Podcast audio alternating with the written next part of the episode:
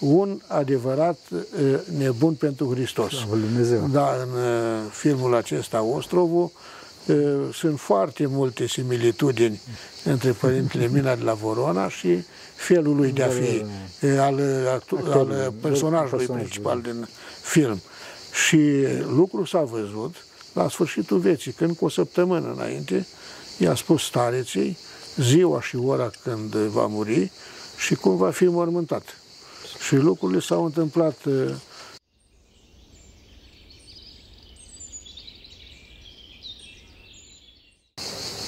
Slavă Tatălui și Fiului Sfântului Duh și acum și purea și în veci vecilor. Amin. Pentru că cine Sfinții Părinților noștri, Doamne, Hristos, Fiul Dumnezeu, numește pe noi. Amin. Preasfinția voastră, vă rugăm să ne spuneți un împărat de ceresc. Ridicăm, nu? Da, da, da. În numele Tatălui și al Fiului și al Sfântului Duh, amin. Împărate Ceresc, Mângâietorule, Duhul adevărului, care pe tutine și toate le împlinești, Vistierul bunătăților și dătătorului de viață, vinul și să lășuiești, întrunești, ne curățește pe noi de toată îngenăciunea și mântuiește bunurile sufletele noastre. Amin. Binecuvântarea Domnului să fie peste noi toți, cu al său har și cu sa iubire de oameni, totdeauna, acum și pururea și în vecii vecilor. Amin. Amin. Mulțumim tare mult. Dragii noștri, suntem aici împreună cu Preasfinția sa Părintele, eh, Părintele Varlam Ploieșteanu, un arhiereu român, eh, secretar al Sfântului Sinod al Bisericii Ortodoxe Române. Am acceptat cuvântul de părinte pentru că Desigur, îl cinstesc pe preasfinția sa ca și arhieră și mă înclin în fața arhierii sale, cu adevărat spun asta, nu spun doar pentru că sunt pe cameră, dar mai mult decât orice apreciez faptul că este părinte și la fel și la prefericirea sa părintele Patriarh Danil, apreciez foarte mult că este părinte și Biserica Ortodoxă se caracterizează prin acest, totuși, să știți, caracter părintesc. Și aș dori primul lucru doi primul lucru de la preasfinția sa să ne vorbească puțin despre caracterul părintesc. Ce înseamnă părinte pentru dumneavoastră? Da, pe termenul de părinte, sigur, are o conotație foarte bogată, dar referindu-ne la cel spiritual, calitatea de părinte și importanța acesteia se vede din cuvintele Sfântului Apostol Pavel, care adresându-se unei comunități pe care am temeiat-o pentru o epistolă, le atrage atenția, spunându-le că de a avea zeci de mii de învățători, totuși părinți nu aveți decât unul, pentru că eu v-am născut pe voi prin Evanghelie. De aceea noi îl sucotim pe Sfântul Apostol Andrei, părintele spiritual al poporului român, pentru că el ne-a născut prin Evanghelie pentru împărăția cerurilor, pentru Hristos. La fel de importantă este și calitatea de părinte trupesc, pentru că limitele uh, părintelui, îndatoririlor părintelui trupesc nu se opresc la a asigura, din punct de vedere material, un trai uh, un trai obișnuit, bun, îndestulat, hran, bun pe copiilor săi și în primul rând trebuie să se ocupe de formarea lor duhovnicească, gândindu-se că ceea ce este important în lumea aceasta este moștenirea împărăției cerurilor, sufletul fiind nemuritor. La noi, în Biserica Ortodoxă Română, termenul acesta de părinte este foarte tradițional, și în toate epocile a fost folosit cu acest înțeles profund de o părinte care se îngrijește de creșterea duhovnicească a fiilor duhovnicești și de mântuirea lor. Chiar și în epocile în care aparent biserica și ierarhia părea, știu eu, o categorie nobilă și așa mai departe, veșminte frumoase, uniforma obișnuită foarte frumoasă, dincolo de acest aspect care impunea o anumită distanță între părinte și fiii duhovnicești, totuși niciodată n-a încetat să fie o realitate activă, dinamică în biserica noastră. Părintele Patriar Daniel a impus ca în toate documentele emise de eparhii, de Patriarhia Română, fiecărui ierarh, indiferent de responsabilitatea pe care o poartă în biserică, numele să fie precedat de cel de părinte, părinte episcop, părinte mitropolit, părinte patriar și așa mai departe. Și cu atât mai mult într-o perioadă în care această paternitate și trupească și spirituală suferă foarte mult, a sublinia în relația noastră cu poporul credincios că suntem o familie duhovnicească, o familie a lui Hristos, în care unii sunt părinți cu îndatoriri care decurg din această demnitate nobilă și fii există o intimă relație care trebuie cultivată și sporită de la o zi la alta.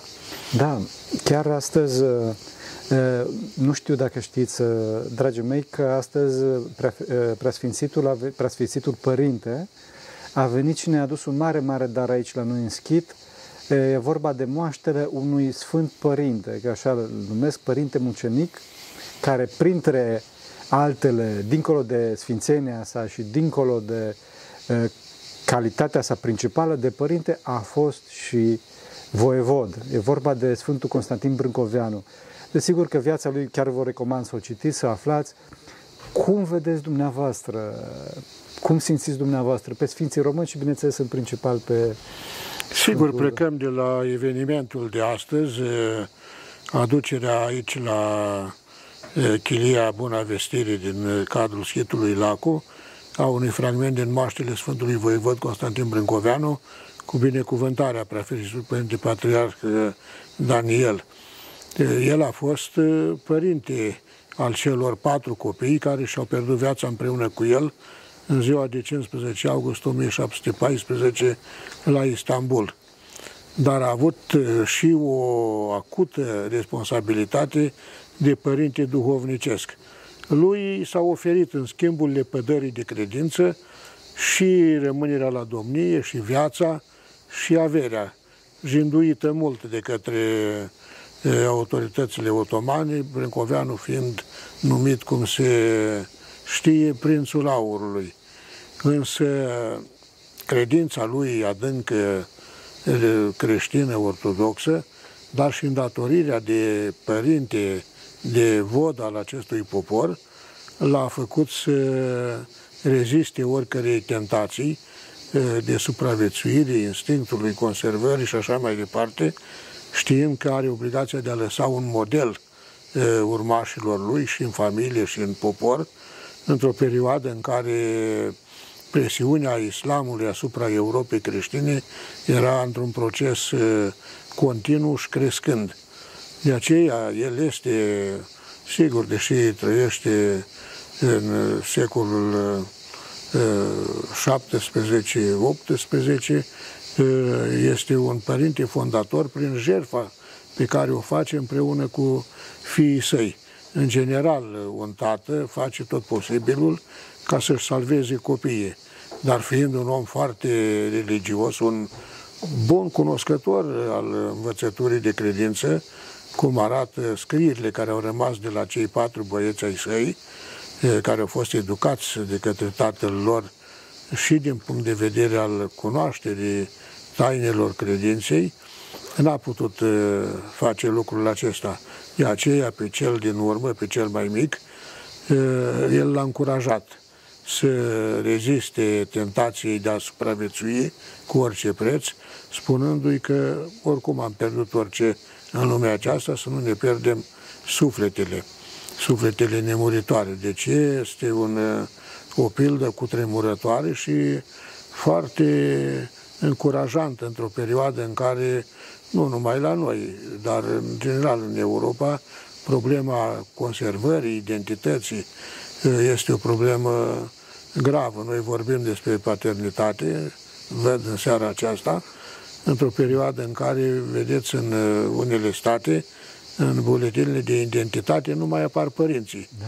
Și aceasta este un atentat împotriva cultivării relațiilor firești, tradiționale, normale dintre tată și părinte. Și la noi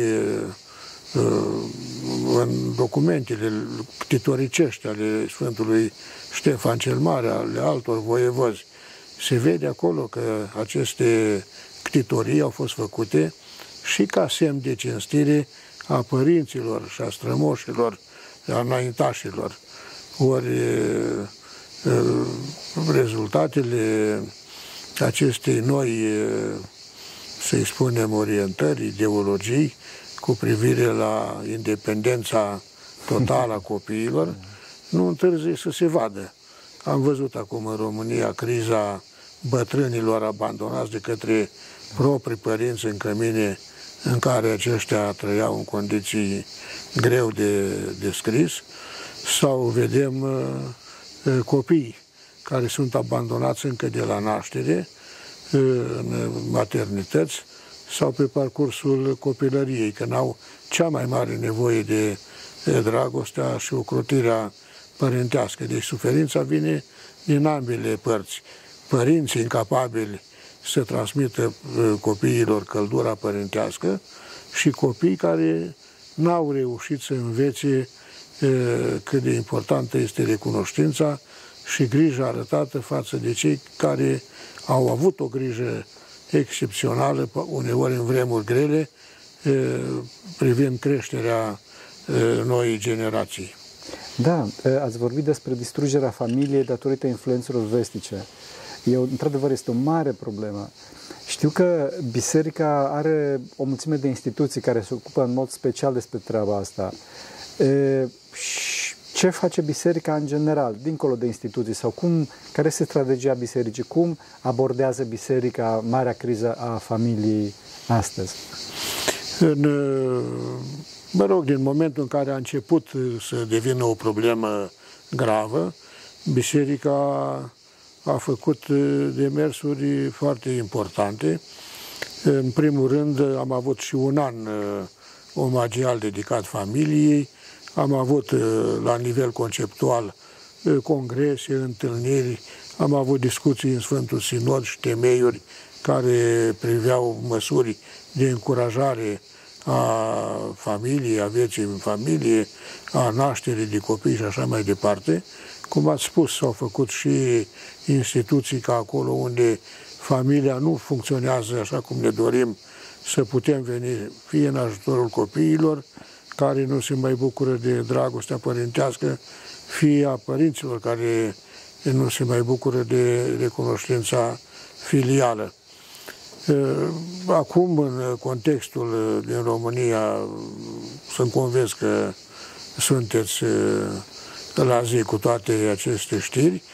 Sigur că au fost verificate și instituțiile bisericii de îngrijire a persoanelor vârstnice și rezultatele sunt uh, foarte încurajatoare pentru munca bisericii. Nu că am avea condiții materiale excepționale, dar prezența unui personal care are empatie, care are grijă, dragoste, Iubire, cât poate da. face cine, avea cineva, pentru o persoană străină. Faptul că sunt oameni care au frică de Dumnezeu, că orice persoană este o icoană a lui Dumnezeu și de aici și obligația noastră de a ne comporta ca atare, face ca instituțiile bisericii să fie alt, altceva decât cele ale altor organizații sau chiar ale statului.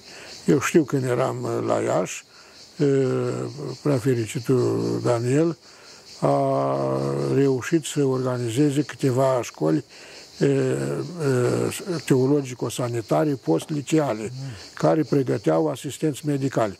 Și știu că la fiecare final de an, managerii spitalelor erau foarte interesați să coopteze absolvenți de aici, pentru că spre deosebire de absolvenții din școli care nu erau sub uh, uh, ocrotirea sau îndrumarea bisericii, uh, oamenii de aici aveau cu totul altă abordare față de persoana suferindă, de persoana uh, abandonată, de persoana vârstnică. Vârsta vine cu foarte multe uh, neputințe, slăbiciuni și atunci, dacă nu ai uh, o conștiință creștină puternică, a te raporta corect la astfel de categorii de persoane este foarte dificil. Și aici vedem că, într-adevăr, sigur este o lucrare, să-i spunem, bine organizată după Revoluție. O astfel de organizare a fost și în perioada interbelică și chiar antebelică. Au existat fenomene oarecum similare. Ne gândim la fenomenul concubinajului de înainte de primul război sau din perioada interbelică, unde biserica și cu sprijinul organizației creștine Oastea Domnului a făcut o misiune nemaipomenită în Banat, în Transilvania și alte lucruri asemănătoare.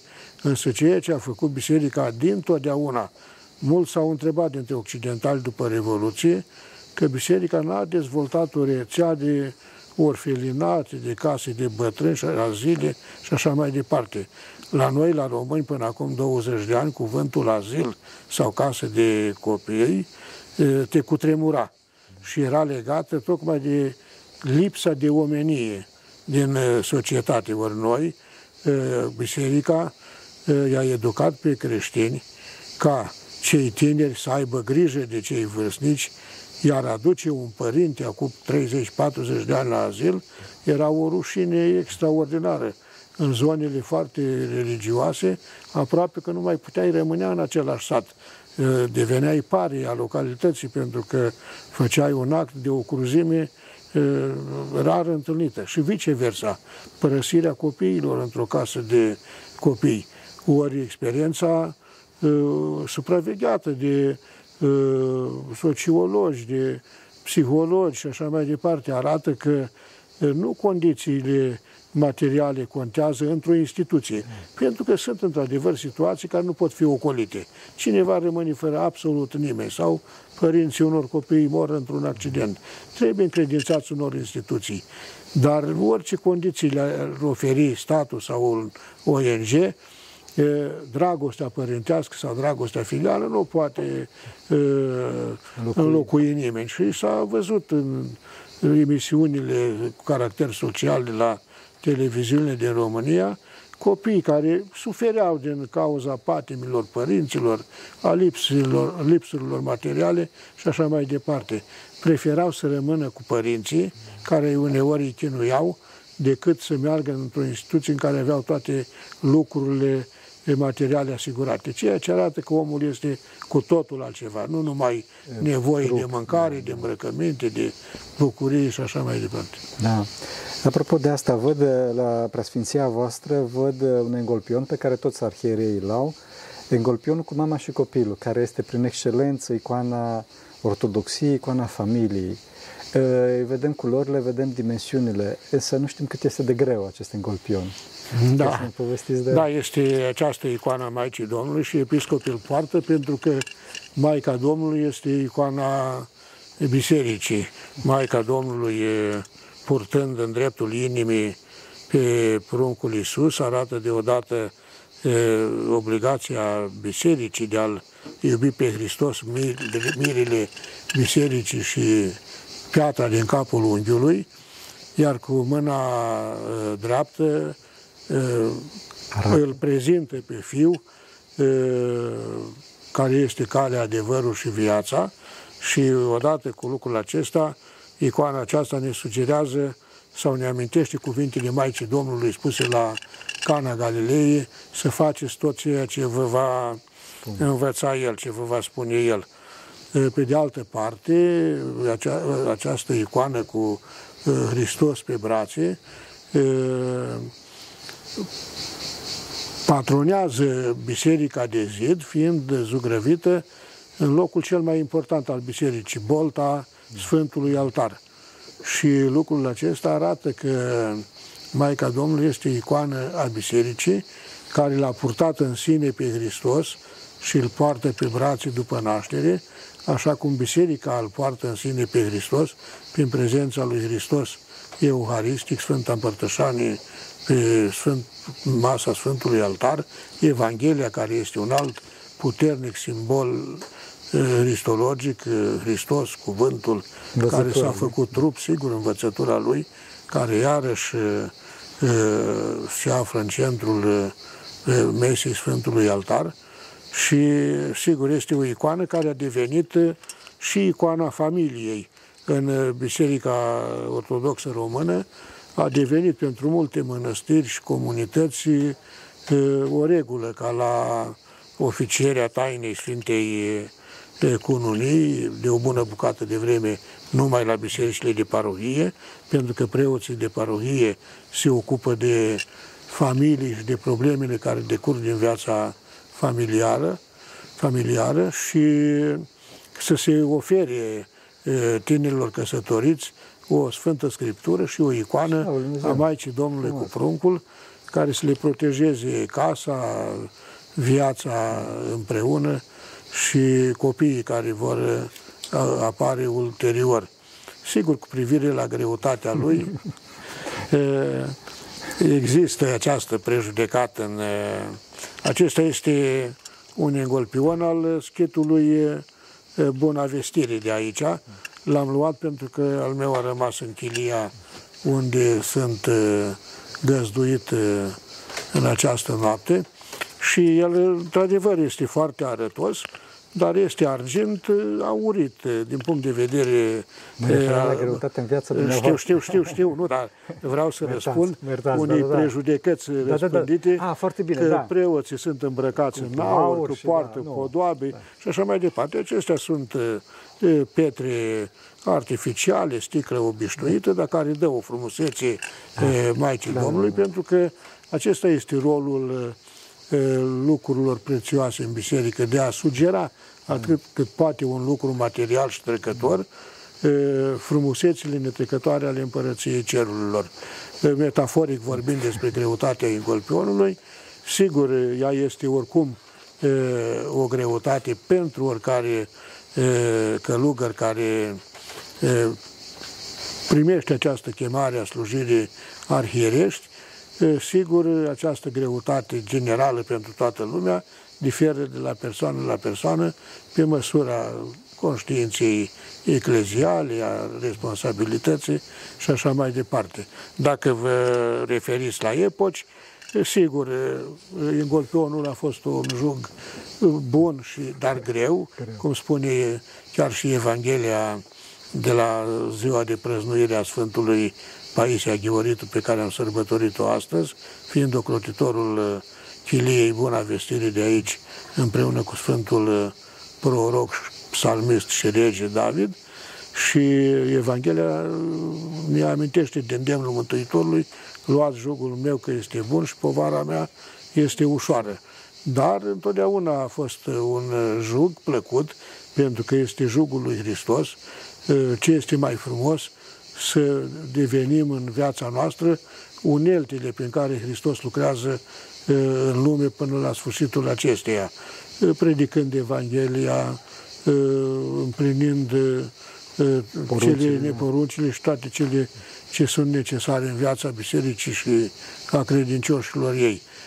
Sigur că în epoca noastră se pare că această greutate a engolpionului crește foarte mult, întrucât trăim într-o lume din ce în ce mai dezorientată, confruntată cu mari probleme cu care nici eu în tinerețe nu m-am confruntat, problema războiului, a epidemiilor, a morților subite, a fricilor de tot felul, a amenințărilor cu noi crize pandemice, cu, cu criza foametei, a apei, a mediului și așa mai departe. Dacă stăm să ne gândim permanent da, la da, câte ni se spun, atunci viața însă și-ar deveni un lucru greu de suportat. Dar ne amintim cuvintele Mântuitorului, îndrăzniți eu am biruit lumea și aceste cuvinte sunt spuse tuturor și cu precădere noi episcopii considerăm că ne-au fost spuse nouă de către arhireul cel veșnic, care este după cuvântul Sfântului Apostol Pavel, Mântuitorul nostru Iisus Hristos. Avem nevoie în această purtare a greutății îngolpionului de fidelitatea preoților și monahilor, de încurajarea creștinilor prin rugăciune și așa mai departe, pentru că și noi, episcopii, suntem oameni, ne confruntăm și cunoaștem aceleași frici ca și ceilalți oameni. De aceea, în perioada recent trecută a pandemiei, au existat atitudini diverse prin care oamenii, noi ierarhii, ne-am raportat la această tragedie globală și mulțumim lui Dumnezeu că Biserica Ortodoxă Română, datorită înțelepciunii, răbdării Părintelui Patriarh, a dat dovadă de un echilibru pe care nu l-am întâlnit nicăieri în altă parte. Da.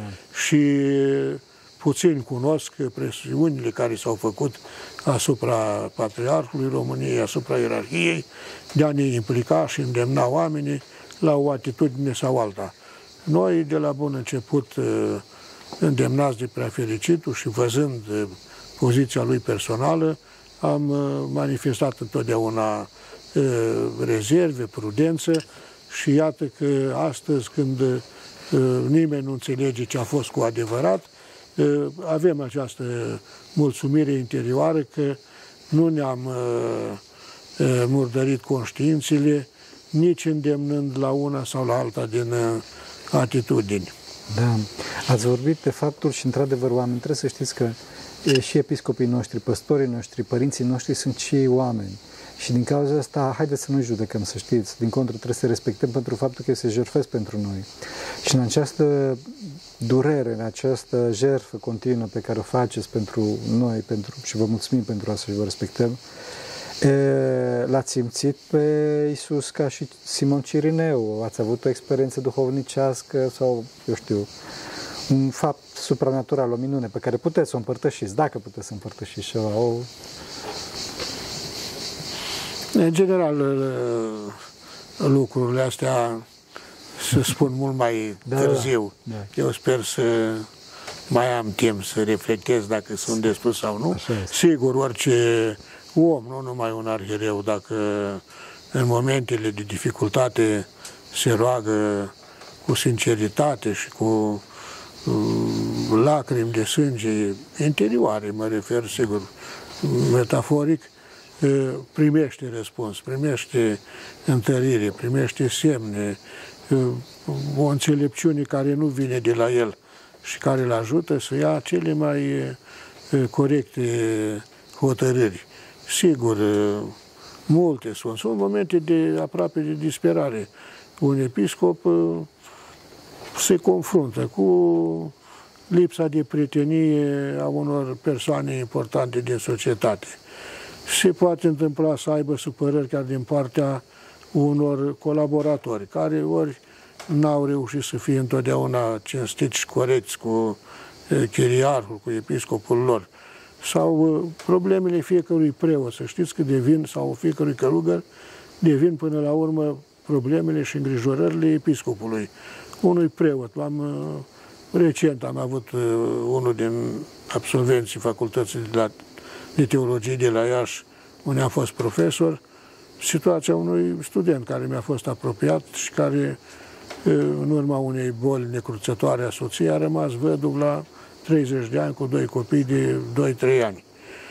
Ei, problema aceea este, devine și o suferință a episcopului, pentru că, potrivit canoanelor, nu poate îngădui să se recăsătorească, din punct de vedere social, din punct de vedere uman, nici nu poate să-i ceară o jertfă, pentru că un tată singur nu este capabil să își crească cum trebuie copiii. De aceea, ideea din ce în ce mai liber consimțită a familiei monoparentale este o gravă eroare, pentru că copiii, pentru o formare complet, au nevoie și de dragostea și feminitatea mamei și de dragostea și autoritatea și personalitatea tatălui și așa mai departe. Altfel, lucrurile acestea se vor constata ușor în existența viitoare a unui copil crescut în astfel de condiții sau câte alte. Acum este o mare problemă pentru tineri absolvenți de teologie găsirea unei soții care să-l urmeze în misiune, care să accepte uh, toate aceste reguli ale vieții uh, unei familii preoțești. Uh, trebuie să-ți impui o mulțime de restricții, să renunți de bunăvoie la bucurii de care toți colegii și prietenii se bucură și așa mai departe. Și nu, nu rar apar problemele între soț și soție, uneori ajunse chiar la divorț și atunci este o problemă foarte gravă care devine o suferință a episcopului, care are această responsabilitate. Ce faci cu un om care s-a pregătit toată tinerețea lui pentru slujirea preoțească și care după un divorț aproape că nu mai poate rămâne în această slujire. Mai are și doi, trei copii care îi rămân în grijă și atunci sunt uh, lucruri dificile sau uh, mă rog, lucrez în administrație de 25 de ani, în administrația bisericească.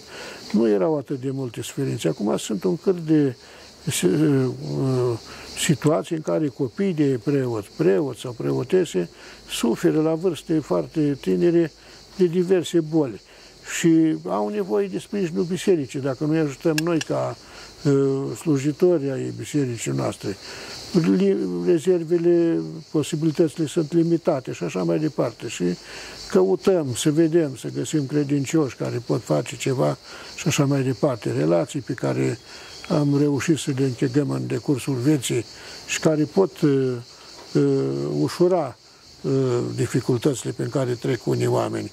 Da, e, uh, viața de episcop de departe pare una fericită, are Masă, da. șofer, are mașină, birou, catedrală și așa mai departe. Dar de dimineață până noaptea și noaptea când rămâne singur, totul e, e o un război spiritual căruia trebuie să-i facă față. Fraților, dau eu mărturie, deci eu sunt un monah ratat și vă rog să vă rugați pentru mine, dar am cunoscut și cunosc foarte mulți episcopi.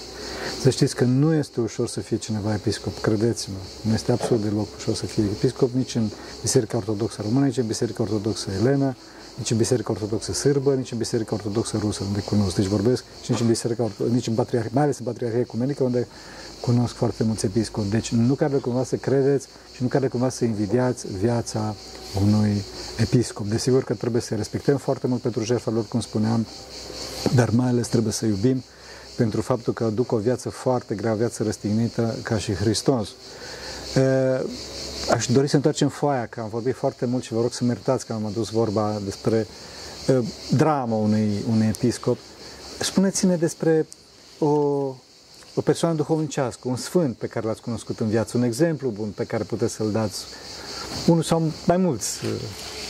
Ei, am avut șansa să cunosc mulți oameni deosebiți în anii de seminar, sigur, am cunoscut pe mari duhovnici de la Silăstria, pe Părintele Paisie, Părintele Cleopa, care erau din același județ în care m-am născut și eu, și asta m-a făcut să îi cercetez, să îi ascult adeseori și așa mai departe. Vacanțele la, în timpul seminarului de vară le-am petrecut la mănăstirea Vorona, unde stareță era atunci și este și acum e, o venerabilă călugăriță care este născută în satul meu. Și aici am cunoscut doi duhovnici nemaipomeniți, de care, din păcate, nu se mai, nu mai amintește nimeni. Părintele Pangrate, care era un călugăr desăvârșit, cu o demnitate care se vedea în orice gest, în orice uh, veșmânt pe care îl purta. Era un om uh, de o pedanță fără să fie prețios, da, da, da. Excepțională. Și un om cu o viziune uh, nemaipomenită în anii aceia, anii 80, la, în plin comunism, la Vorona, s-au construit trei clădiri mari și s-au făcut reparații generale, capitale, la două din bisericile mănăstirii. Ei, mâna dreapta a Maicii Starețe a fost Părintele Pangrate cu această e, viziune a lui foarte e, neașteptată pentru un monac care a trăit toată viața lui în mănăstire, cu excepția anilor de după de, decretul decret, din da. 59, când am muncit câțiva ani ca pădurar undeva în zona Râșca, din județul Suceava. Și împreună cu el, cel de-al doilea duhovnic, care era un om de o simplitate ieșită din comun, Părintele Mina. Acela era cu adevărat omul pentru popor. El spovedea toate satele din jur pe acolo, avea un comportament care dacă nu îl înțelegeai, puteai fi dus ușor în eroare. Un adevărat nebun pentru Hristos. Dumnezeu. Da, în filmul acesta, Ostrovu, sunt foarte multe similitudini între Părintele Mina de la Vorona și felul lui de a fi, al, al personajului principal din film. Și lucrul s-a văzut la sfârșitul vieții, când cu o săptămână înainte, i-a spus stareței ziua și ora când va muri și cum va fi mormântat. Și lucrurile s-au întâmplat, uh, uh, este Părintele Clement uh, Aralam, exarhul, cu tradiția tonită aici de un deceniu și care a participat ca delegat al Părintelui Patriar la mormântare cu un mesaj. Și pregătise în ajun și un cuvânt din partea Sfinției sale, dar întrucât Părintele a spus înainte de a muri că nu dorește să vorbească nimeni la mormântare, că n-a avut ce spune, că a fost un om care a ținut umbră degeaba pământului, niciunul dintre ucenicii lui care s-au spovedit ani de zile n-au găsit resursele să poată spune un cuvânt. Și a fost exact cum a spus el. Și mulți oameni la mine din sat, ce țărani, la mine s-a făcut în anii 75-80 o adevărată catedrală. Am avut șansa să mă fi născut într-un sat în care era copilăria mea un episcop, arhiepiscopul Adrian, care mai târziu a fost arhiepiscopul românilor din Europa Occidentală și cu mari jertfe a reușit să facă în tot în plin comunism o biserică excepțională. Când era nevo- totul s-a făcut cu muncă voluntară din partea creștinilor. Și când veneau camioanele cu cărămidă, când trebuiau ridicate pe schelă, nu erau scripeți mecanici, electrici și așa mai departe. Tot se făcea manual. Și când era nevoie de oameni, se bătea clopotul. Și în loc de 20-30 de bărbați de cât era nevoie la momentul respectiv, preotul se trezea cu 100-150 de bărbați. N-aveai să le dai de lucru. Da, ceea ce nu mai e. Nu mai e, Astăzi s-a terminat. Unii din, majoritatea dintre ei s-au mutat la Domnul, cei capabili de muncă au plecat în Occident, cei rămași de-abia Săraci. Își pot rezolva problemele lor, dar nu, e un alt sat, o altă lume, da. Cum vedeți viitorul? Sigur, știind că Domnul istoriei este e, Hristos Domnul și un alt botoșănean e, ca Părintele Creopa și Paisie, e, Eminescu a spus că istoria este mersul gândirii lui Dumnezeu. El știe ce e, va urma, important este să ne încredem în El și să-i cerem ca să conducă umanitatea spre vremuri bune, spre vremuri cu rânduială, spre vremuri pașnice, înțelepte, evlavioase. Un ultim mesaj pe care vă rugăm să-l adresați românilor. Ce vă spune inima să spuneți tuturor românilor? Ce să le spun?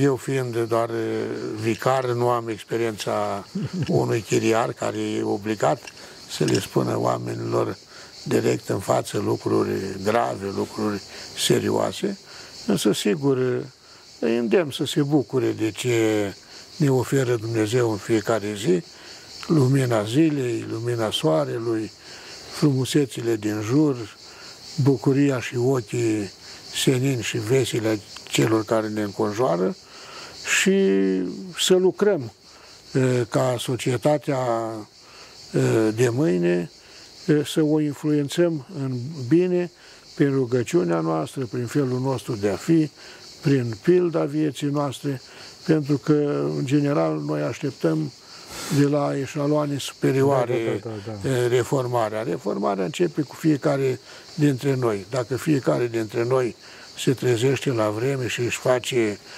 obligațiile de serviciu prin care își asigură lui și familiei o pâine până la sfârșitul programului și dacă fiecare dintre cei chemați să conducă destinile celorlalți vor face lucru cu aceeași responsabilitate și frică de Dumnezeu, societatea progresează în mod sigur, așa cum arată istoria, funcție de oameni. Istoria a regresat sau a progresat. Și au fost vremuri când uh, concepțiile oamenilor erau foarte sănătoase. Credința, patriotismul, grija pentru familie, respectul pentru ceilalți, delicatețea de a nu supăra pe cei din jur și așa mai departe. Trebuie revenit la aceste valori ale poporului român, valori creștine, valori cultivate și experimentate de-a lungul sutelor de ani și să fim cât putem de rezistenți la toate încercările societății de astăzi. Pentru că, din păcate, și războiul cel mai puternic este dus împotriva copiilor și tinerilor și la nivel ideologic, pentru că dacă sunt îndepărtați de rădăcinile sănătoase ale unei viețuiri creștine românești, sigur devin ca niște frunze purtate de o apă învolburată și așa se face, că oriunde te duci în lumea asta, găsești români care nu sunt mai fericiți decât acasă, dar care au pierdut statornicia la noi, a conștiința rădăcinilor, a fost foarte puternică și toată literatura, poezia vorbește despre sat, experiențele oamenilor care mergând la oraș s-au realizat, întotdeauna partea amprenta suferinței că s-au despărțit da. de raiul copilăriei din sat, din lumea aceea modestă, dar serioasă, în care cuvântul era cuvânt, cinste era cinste, unde nu existau broaște și zăvoare la porți sau la uși, unde oamenii, chiar dacă nu se cunoșteau, își scoteau pălăria unul în fața celuilalt și se salutau și așa mai departe. Fântânile erau făcute în afara gardului gospodăriei ca să devină un izvor de apă vie pentru toți care trec și așa mai departe.